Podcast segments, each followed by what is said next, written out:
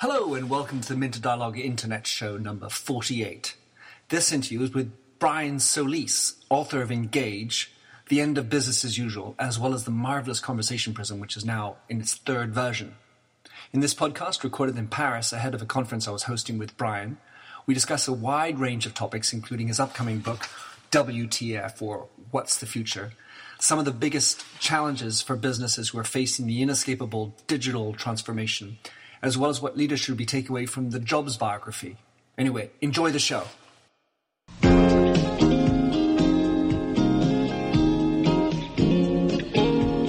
Welcome to the Minter Dialogue Internet Show, where we discuss brand marketing with a focus on all things digital. I am Minter Dial, author of TheMyndset.com. That's T H E M Y N D S E T, where branding gets personal. You'll find the show notes on the blog for the upcoming interview. Let's cut to quick. Enjoy the show. Hello and welcome to the Minter Dialogue Show. Today I have a super special guest, uh, someone who I've been tracking for a very long time and I've had the pleasure to get to know over the last, uh, let's say, two years. Someone who is uh, completely one, an inspiration for me, too knowledgeable about everything that I try and do, which is um, things about digital and transformation. So tell us who you are, and as Mitch Joel says, what you do. well, my name is Brian Solis, and uh, I am an author and an analyst. I study disruptive technology and its impact on business and society. And then I attempt to reverse engineer that to help businesses adapt uh, and evolve uh, with the changing times. All right. So, how, how exactly do you manage to accompany companies in that transformation? Well, one of the reasons I'm in research uh, is that I, I, sort of came up as a marketer. I, I, I wanted to challenge the marketing industry. I, noticed that things were getting far more digital. Uh, back in the 90s, I saw the rise of message boards and forums, and I actually believed that at some point in the near future that it was going to re- require direct to consumer, direct to customer engagement, so that as we you know classically marketed before was no longer going to work because people actually just needed insight, direction, information, not marketing speak, hyperbole, uh, you know, sensationalism, or, or, or, not that that goes away. It's just that there there needed to be, become a new form of, of engagement. And in the early years, uh, I, was studying what this direct form of engagement would look like, how you develop new business models around it, what what the, the tangible artifacts would look like in terms of engagement, and wrote several books uh, in the in the 2000s uh, about about this subject. And I noticed that in every single case, all of this innovation was sort of relegated to certain departments marketing, public relations, corporate communications, advertising, and it would not leave that area uh, unless there was some type of need. And that need was mostly driven by curiosity or, or, or buzz because social media was rising or new tools and technologies and new social networks were rising. And in every one of those cases, it was all silo driven. And so none of this was making its way to the top. And so when you would study how these departments were using this new technologies, they were using it, uh, these new new channels with the old guys of marketing, you know, broadcast, you know, even if they used words like transparent or authentic, it just it just wasn't. They got the buzzwords, but they weren't believing it. Absolutely. And what I realized at the heart of that was that there was not a top down edict to say we actually need to change how we engage our market. We need to approach the market differently. We need to feel what the market is feeling in order to, to lead it. And that was because executives were absolutely disconnected from all of these trends because they lived in silos and most of these executives don't even use these networks or these technologies. They have people read their emails for them. So I dedicated my life then to research to get the numbers, to get the trends, to make sense out of it in order to make a business case. Well, and to then be able to convince these bosses who are programmed to think that way. Because the challenge is that intellectually they kind of see it, they read about it, but getting in and, and making them actually get it. Right. If there's a difference between going into a a C-suite and saying, you know, everybody's getting on Facebook and Twitter and YouTube, and therefore we should. And the first answer they're going to say is why you have to have an answer for that. And, and and first of all, you should never start a conversation with those social networks. The the numbers do not lie, and the the intelligent analysis of those numbers to make a business case is what we all need to start thinking about in order to to to not just get support but actually do the right thing in terms of leading the business into a new era of engagement.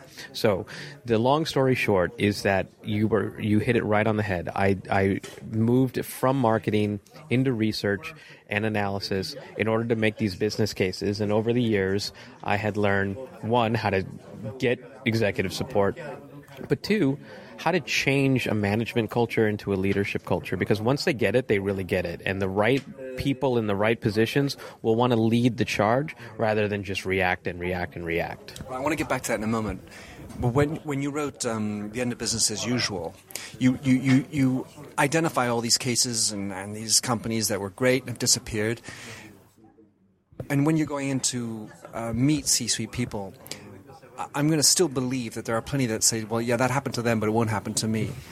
How do you uh, view that, and how do you overcome that? What, what is it that makes us say, oh, oh my God, actually, whoa, I'm in worry?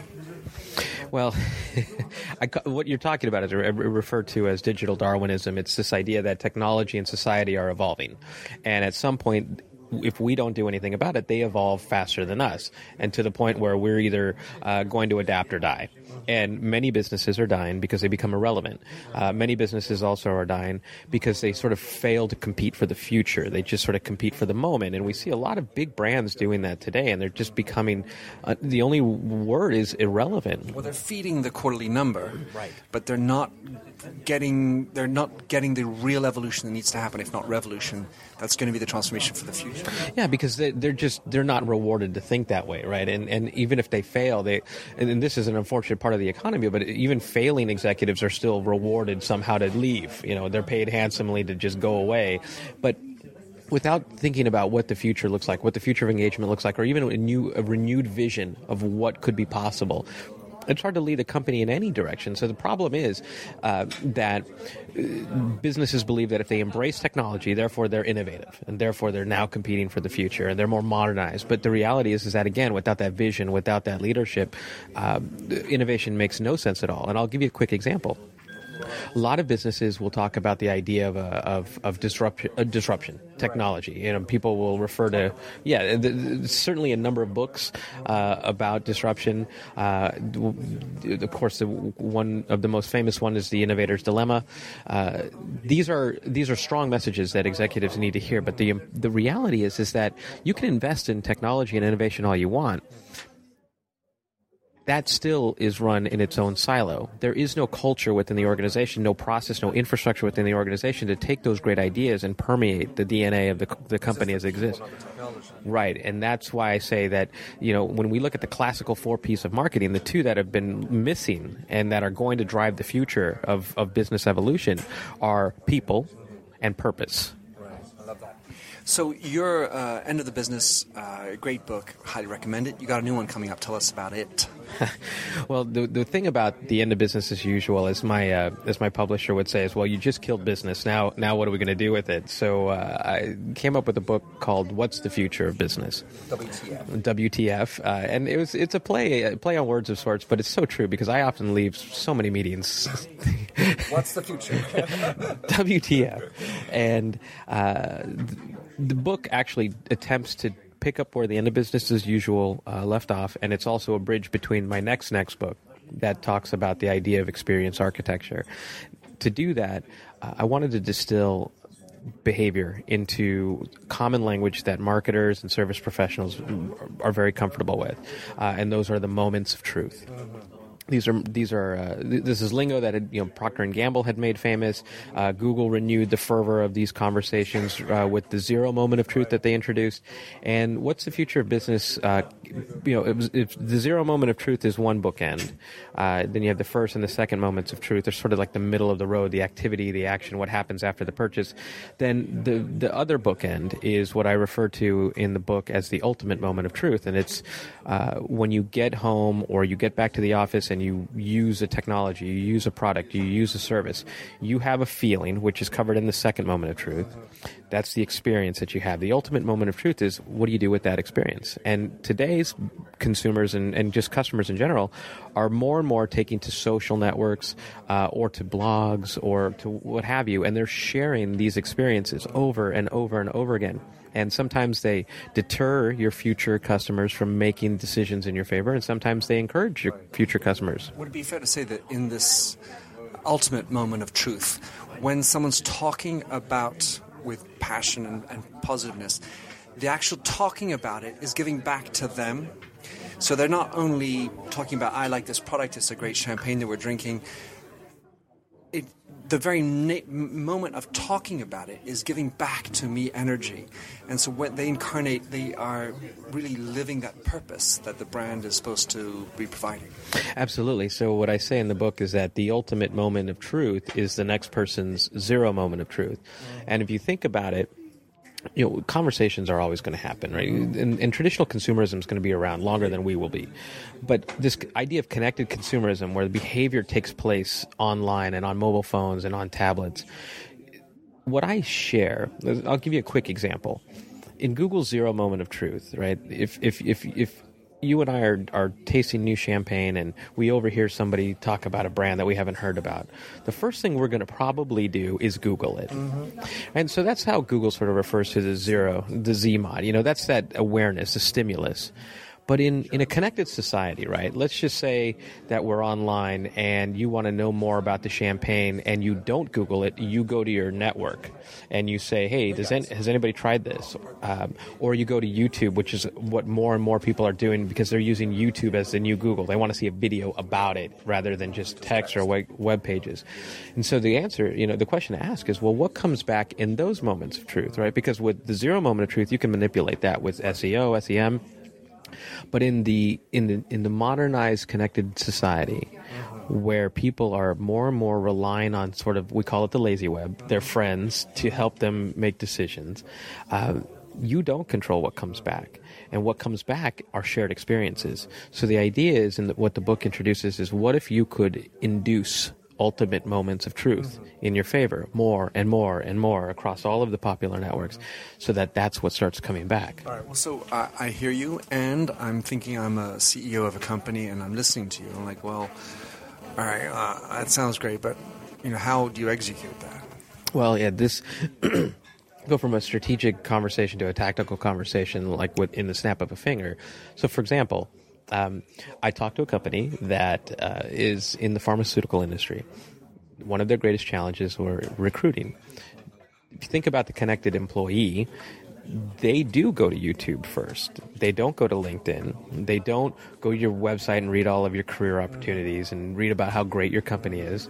They go to YouTube and things like Glassdoor to see what people are saying about the company. Salary. Yeah, absolutely. And one of the things that comes back often uh, especially for this company on YouTube, was how horrible the company is, both from employees uh, and then also just from the industry. It's a pharmaceutical company, so of course they're going to get trashed all over the place. But there was n- there wasn't any content to counter that.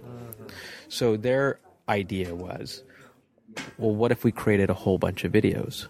And talked about how great we were, and we just one flooded way. YouTube. Yeah, totally, total one way. So the truth is, that's not a bad idea. It probably worked for a little bit, but I introduced to them uh, sort of a, a conundrum of sorts, and that was, what if it works, and people start saying, I, "I'll work there. This sounds like a great place," and then they get inside the organization, and they realize that everything they had seen was true, meaning true. That's a negative place to work. So what we have here is a fundamental issue of an experience that needs to be addressed and needs to be fixed. So you actually have to go to the source. It's like a mechanic. You know, if you keep fixing an oil leak, there's something else behind the oil leak. And this is so any CEO has to be challenged, and this is why data comes in. For example, say you know in, in the in the month of January, did you realize that you had 17,000 negative mentions of how crappy it is to work at this organization at every level. Mm-hmm. We've got to fix that. And in order to fix that, we have to be, we have to make a big public announcement internally about how we're going to. We, we heard you. We're trying to do something about it.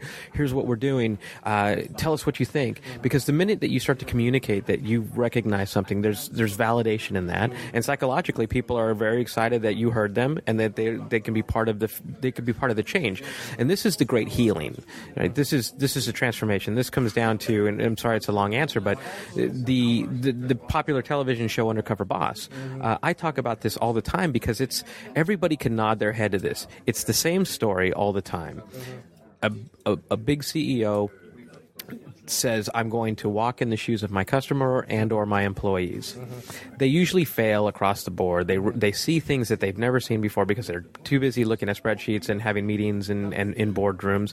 And the one thing that they get, well, actually, two things that they get going through that experience. One is perspective. The second is a, an enriching sense of empathy. Mm-hmm and at the end of every show, there's transformation. There's a lot of tears. There's motion. Uh, they, they, they, they promise change.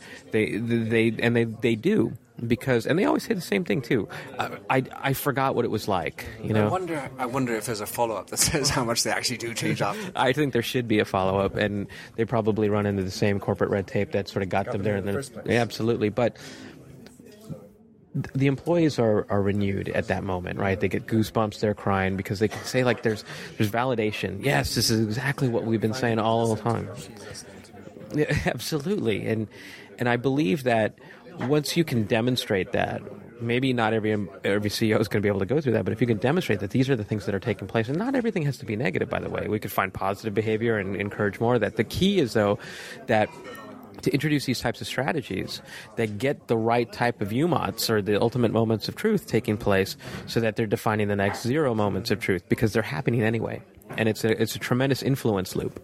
Right, so I'm going to be um, a CEO you're talking to, and with your sensors up, your BS radar, or whatever you want to call it, you see somebody who's not necessarily got that listening skill, mm-hmm. maybe has 30 years of experience and success in their job, and you're telling them about all this stuff, and this is monkey business to me.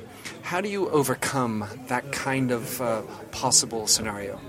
Some of the work that we've done at Altimeter Group, which just a quick plug, is a research based advisory firm is that we go into an organization and we'll have meetings with the top brass and then the brass that, well, second brass that reports up to them to understand what their business objectives are. And then also start to understand what are their challenges, what are their observations, what are they seeing. And then we'll go to all of the disparate functions, the, the critical organs of that organization, and ask the same questions. I have never in the years that I've been doing this, have had an, an, instance where there wasn't a tremendous gap into where the company was trying to go, where the company is, and then all of the amazing nuances that come up that prevent it from getting towards where where it wants so to be. You show them the gap between what they say and what's happening. Mm-hmm. It's a, it's an incredibly um, powerful argument because a lot of times things surface that they might have suspected, um, maybe that they repressed, but either way, uh, it's when it comes out to light, the thing that they cannot do is ignore it at this point, right? Because the way, the reason that it's gotten there to this point is because it was swept under the rug. But now I just I just did 100 interviews within your organization. I just I, I made it all come out. It's a, now people are asking what why is Brian asking all these questions? What's going on? Or is there a change? What's coming? And so now there's this interesting buzz within the organization. So you can't you've got to go. You you've got to go now. So, um, I, one of the things that I, I, I, frequently write about and think about is the differences between the different messages that one gives out as a CEO. So, I, I, I characterize three big ones. The first is to shareholders, the second one is the commercial message to clients and potential clients. And the third one is employee brand uh-huh. to the employees or future employees. And when it goes when it comes to the discourse between the employees and the shareholder one, it's very hard to have them be aligned because you're always going to market your performance. Oh, it's not as bad as that. We, we missed it by a point, but we're going to make it better because we're going to cut 500 heads. You go to the employee, turn around, it's the best place to work. So I, I, I look at, at those three pillars of conversation and communication, mm-hmm. see how they oftentimes are disassociated. Do you ever have that kind of a conversation? Absolutely, and you have to understand that all of all of the things that we're talking about right now unfortunately or fortunately, depending on your point of view, takes into account shareholder value uh, without losing perspective of employee or customer value. Shareholder value is important because essentially all they want to know at the end of the day is how are you increasing my investment. Mm-hmm. So the idea is that making the right types of decision based on business goals and priorities, but then also based on internal challenges that are preventing you from achieving those, only accelerate your objectives, right? And the realization of those objectives, which in turn should deliver greater shareholder value. Sounds commonsensical. But the challenge is, is is is isn't the process. The challenge are the, the politics and the emotions involved and, and, and everybody's rootedness and the idea that if we go there, we're essentially opening the door to change and transformation, and those are unknowns, and those are not things that I can put into a spreadsheet, and therefore I can't measure or predict it. And, and So it's fear. It's fear, and it's just fear of change, or it's just the unknown, maybe, or the uncertainty of what that means. So in in the new book, I actually talk about uh, Joseph Campbell's um, Hero of a Thousand Faces, and I, I bring to light the idea of the hero's journey, and I talk about how um, if, if you if you look at the hero's journey, which is basically every myth, you know, mythical character, they all seem to follow the same path. At the end of the book, I talk about how to take away the fear and uncertainty of transformation, and I sort of reimagine, if you will, the hero's journey uh, in a way where the reader becomes the hero and here are the things that you're going to do and the things that you're going to encounter and the ways that you're going to beat it to realize the change that you're trying to be. What was that? It was a Gandhi's quote, I think, right? Be be be the change, be the change you want to see, and that to me is not just for any anybody who's who loves to find emotional or, or inspirational quotes or uh, it, it, that that's a powerful statement, right? So, on that topic, when you are uh, with uh, C suite folks, how important for you do you believe is it that they should actually be in social, using their mobile, getting geolocal, or is that something that they can intellectualize without having to get in their, their hands dirty? it's, uh, I don't know, I think about, I think about when I'm in Europe and I watch uh, crowds in, a bar, everybody's watching the football game and everybody has an opinion about what should have been done, and everybody's a coach all of a sudden. And I, I, I wonder how many of those people have ever played football in their life. Um, everybody seems to have an opinion, but not a lot of people seem to have experience. I, I think that at some point you have to touch it. You have to let it touch you. Otherwise, it's just foreign to you. But before I further answer the question, I, I want to make a point very clear. I don't want anybody listening to this to think about technology.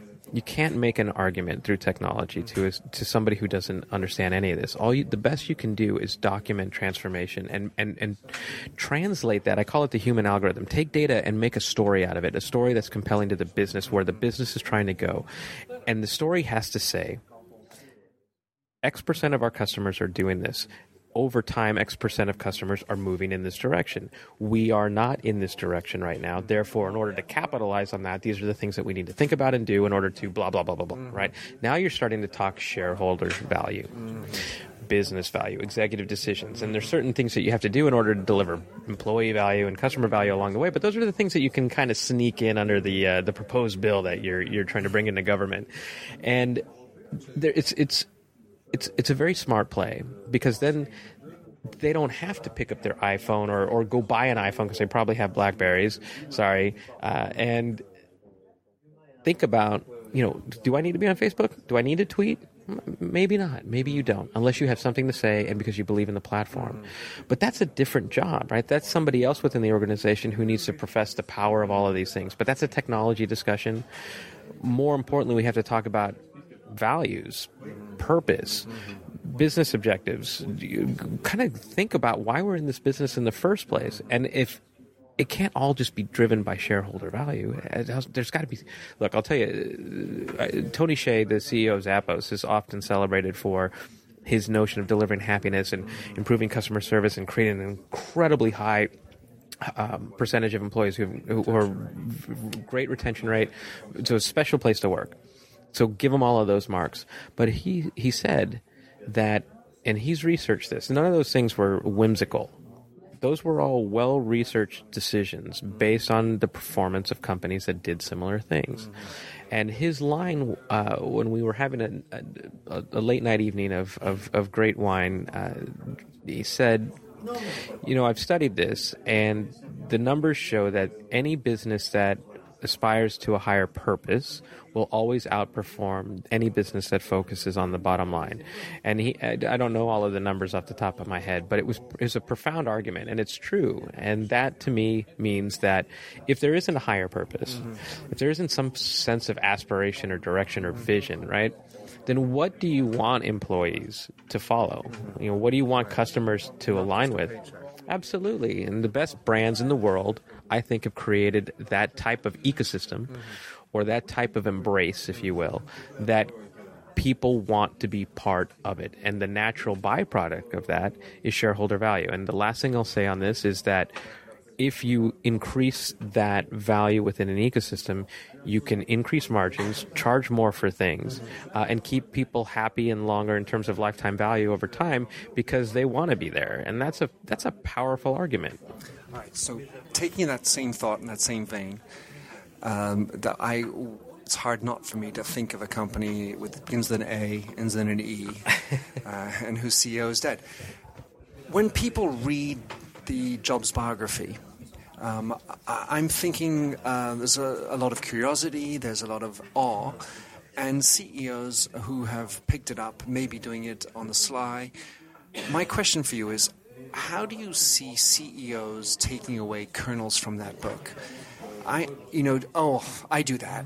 Or, you know, that's not me. I'm not like that. I'm not one of those kind of people. How, how do you do you do you see do you have you had any conversations or how do you think about CEOs reading that book? I think first of all, that's there's no reading that book. That is that is almost like a college course, uh, a four year course in of itself. I think what is it like nine thousand pages long?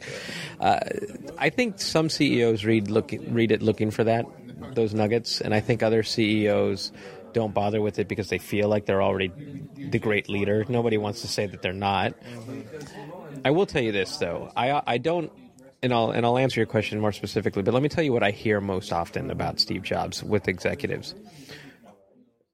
There was only one Steve Jobs, uh, and that Steve Jobs never looked at customers to make decisions. That Steve Jobs m- was ruthless in his intentions and his in his strategies to do what he wanted to do, and his mission, and his mission. But he had a mission you know, and that's the part that a lot of people miss. Uh, and then I also hear in the same sentence of Steve Jobs is the Henry Ford quote, where if I would have asked customers what they wanted, they would have told me a faster horse. so a couple things on that. One is that Apple actually has you in their terms of conditions. It's hidden in there, but it says that we're going to take your customer feedback and we're going to take your customer behavior and we're going to actually use that to make better products. It just says that. so th- that's number one important because that means that they're they're paying attention. Uh, and then two, Henry Ford never said that.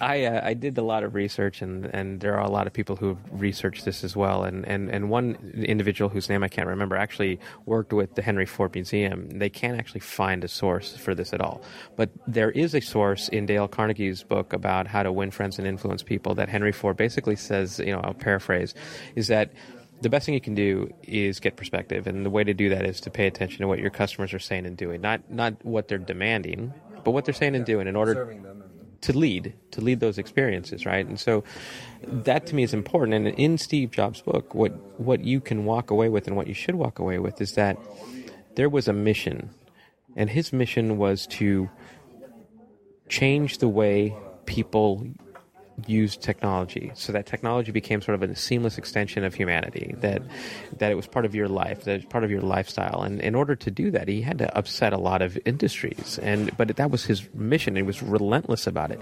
The second thing that he, that you walk away with the book is that you know not only do you need a mission and a purpose but that you have to recognize that there's a ton of noise out there. And that in order to mean something you have to rise above the noise. In order to rise above the noise, you have to challenge convention. And the way to challenge convention is to make better products or ecosystems, number one. But number two is find a way to reach people based on the things that are going to touch them, based on the challenges that they're feeling. Based, and that's, you know, at the end of the day, that's what inspired him over and over and over again. Same with Henry Ford, and the same with anybody who's a great, a great thinker, a great innovator. They're just trying to do the right thing, trying to do a, things in a better way, trying to to take pains and convert them into into into joy. And when you start making decisions in that way, the regardless of whether or not you read the Steve Jobs book, I mean, because there's a lot of things that he did that I that I think would maybe upset people. Surely. But there should be some sort of aspiration to do things better than you do today, or maybe differently than you do today, in order to be around a little bit longer. Mm. Well, I think I'm going to ponder heavily about how I think, uh, and I'm going to follow on what you're saying about how uh, to, to, read that book and take away the right arguments. The, the one uh, thought that I have is, is this notion of empathy and how important empathy is. And yet, if, so if you want to talk about making products that are best for human experience, you would imagine that empathy should be in there, but that's not his strongest suit. I don't know that he would ever admit to having empathy. I, I don't know Steve Jobs, but I, I do admire him. Uh, I think that he was certainly inspired by the things that he saw, and then tied to the Im- imagination that he had of the things that could be. Mm-hmm. Right. So when he went to Xerox and he saw the mouse and the first uh, graphical UI, a lot of similarities into what ended up becoming uh, right. used at Apple. But if you have to, if you think about what computing was like back in that day, mm-hmm it was really a painful experience. I, I, remember having as a as a young as a young adult having to learn how to program and having to to Pascal, Fortran, Basic, all of these things just so that I could make my own computing experience better. And I and I think back to uh, my my my mother, my father, my sisters used computers. All these things I had to do in order to make their life a little bit better. And what he all he really did was say this this is not if computing is going to be the future it can't be like this. it's just got to be simpler and more elegant and stylish. Well, hopefully, uh, a lot of other businesses will take away from that. So, Brian, I know the time is, is uh, of the essence. Uh, two things. What's the future? When is it coming out, and how can people get it? And two, how can people uh, track you, follow you?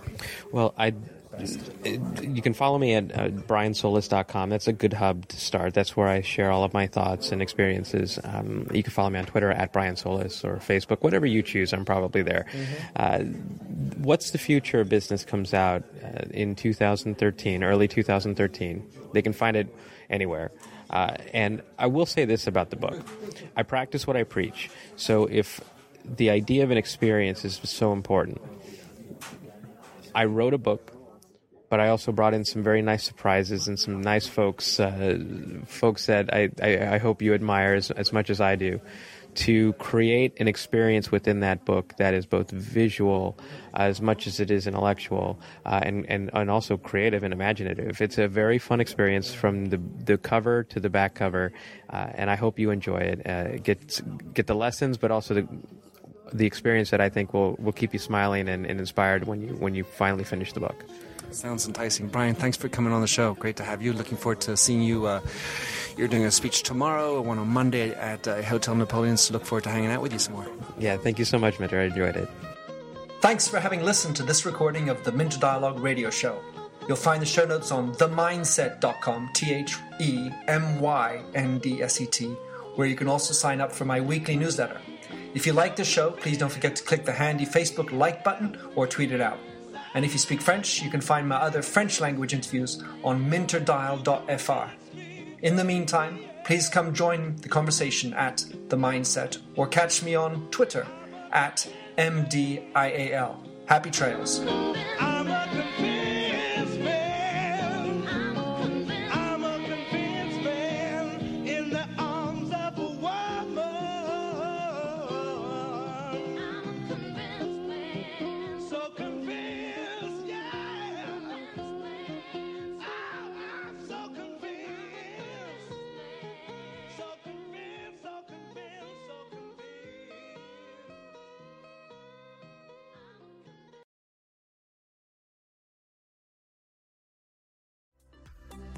Imagine how fast we could solve the world's biggest problems if more SaaS startups would gain traction sooner. Welcome to the Tech Entrepreneur on a Mission podcast. This podcast is dedicated to sharing experiences from B2B SaaS CEOs who are going above and beyond to deliver change that is noticed. You will hear their secrets and learn what is required to build a SaaS business that the world starts talking about and keeps talking about, and how to overcome the roadblocks to do so.